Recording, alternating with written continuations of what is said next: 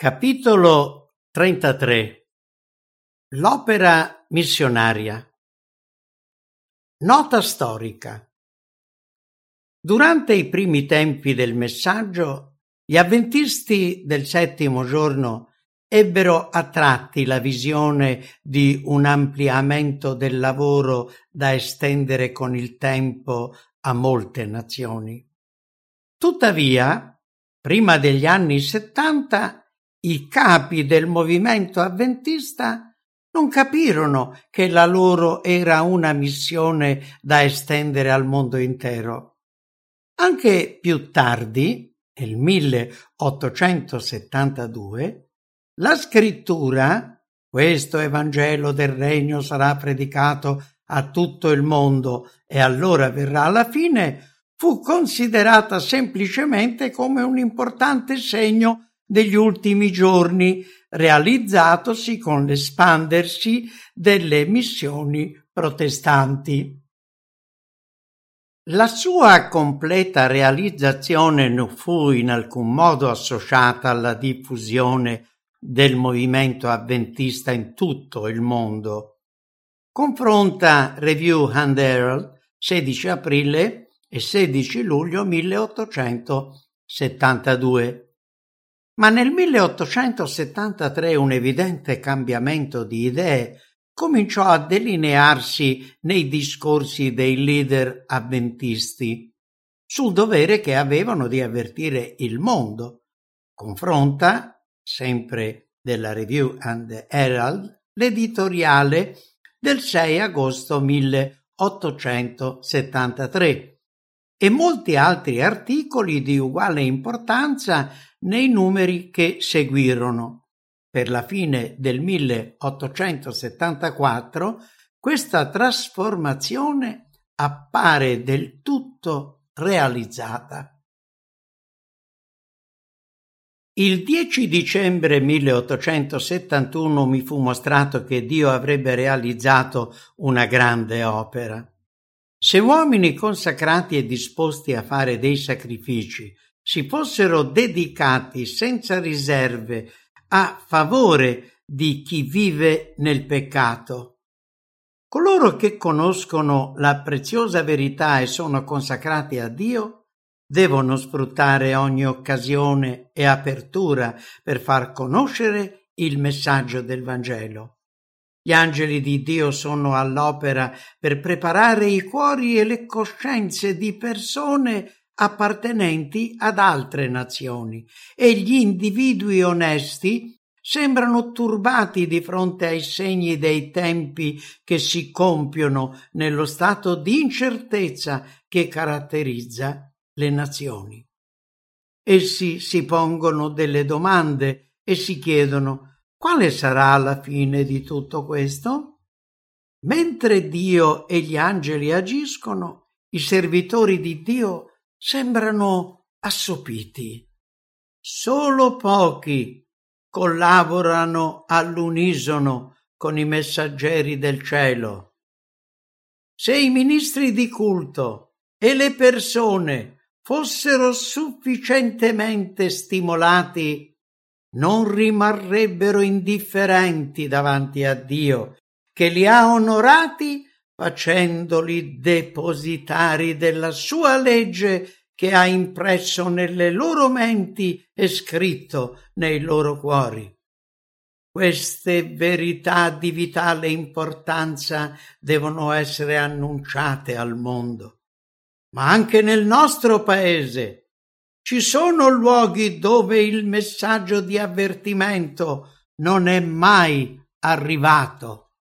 I giovani sensibili agli appelli rivolti loro per portare aiuto nella grande opera di sviluppo della causa di Dio, fanno qualcosa, ma non è sufficiente e corrispondente alle loro reali possibilità.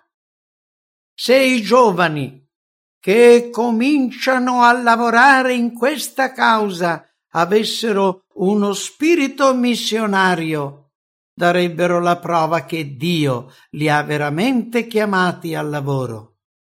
ma se non visitano nuovi posti e si accontentano di andare di chiesa in chiesa, dimostrano di non essere disposti a farsi carico dell'onere del lavoro. Le idee dei nostri giovani predicatori non sono sufficientemente ampie. Il loro zelo è troppo limitato. Se questi giovani fossero consapevoli e consacrati al Signore, sarebbero solerti in ogni attimo del loro tempo e cercherebbero di qualificarsi per lavorare nel campo missionario. I giovani devono conseguire le qualifiche per la conoscenza delle lingue, in modo che siano capaci di comunicare la verità della salvezza ad altri popoli e nazioni. Essi possono frequentare corsi e imparare altre lingue mentre lavorano per l'annuncio della salvezza. Se imparano a gestire bene il loro tempo, possono fare ulteriori progressi sul piano della conoscenza ed essere maggiormente qualificati per svolgere un servizio migliore. Se le ragazze che non hanno grandi responsabilità si consacrassero a Dio, potrebbero ottenere le qualifiche necessarie per svolgere un servizio utile che richiede la conoscenza delle lingue in questo modo potrebbero servire la Chiesa facendo traduzioni. Le nostre pubblicazioni dovrebbero essere stampate in altre lingue, affinché anche le altre nazioni possano conoscere la verità. Quando furono scritte queste parole nel 1871, la Chiesa aveva da poco iniziato a pubblicare stampati in varie lingue, sia europee sia di altre nazioni. Molto può essere fatto tramite la stampa, ma ancora di più si può ottenere se alle nostre pubblicazioni si affianca il lavoro attivo dei predicatori. Servono missionari disposti a recarsi in altre nazioni per predicare la verità con prudenza e attenzione la missione della verità presente può essere notevolmente estesa grazie all'impegno personale. Quando le chiese vedono giovani zelanti specializzarsi per lavorare nelle città e nei villaggi non ancora raggiunti dalla verità e missionari volontari andare in terre straniere per portarvi il messaggio, queste stesse chiese traggono coraggio e vigore e sono più disposte ad accettare il lavoro di giovani tirocinanti. Se vedono i loro pastori risplendere d'amore e di zelo per la verità e con il desiderio di salvare le anime, le chiese hanno un risveglio. In genere questi pastori hanno il dono e la forza di carattere di benedire e fortificare se stessi e raccogliere le pecore e gli agnelli nell'ovile. Hanno bisogno di scoprire le proprie risorse per attivare i potenziali doni che posseggono. Il Signore ha rivolto un appello a persone che conoscono altre lingue per annunciare la verità e lavorare nella sua causa. Li ha introdotti nel settore della diffusione editoriale, in modo che i dirigenti possano servirsi delle loro capacità, se attenti alle necessità della causa.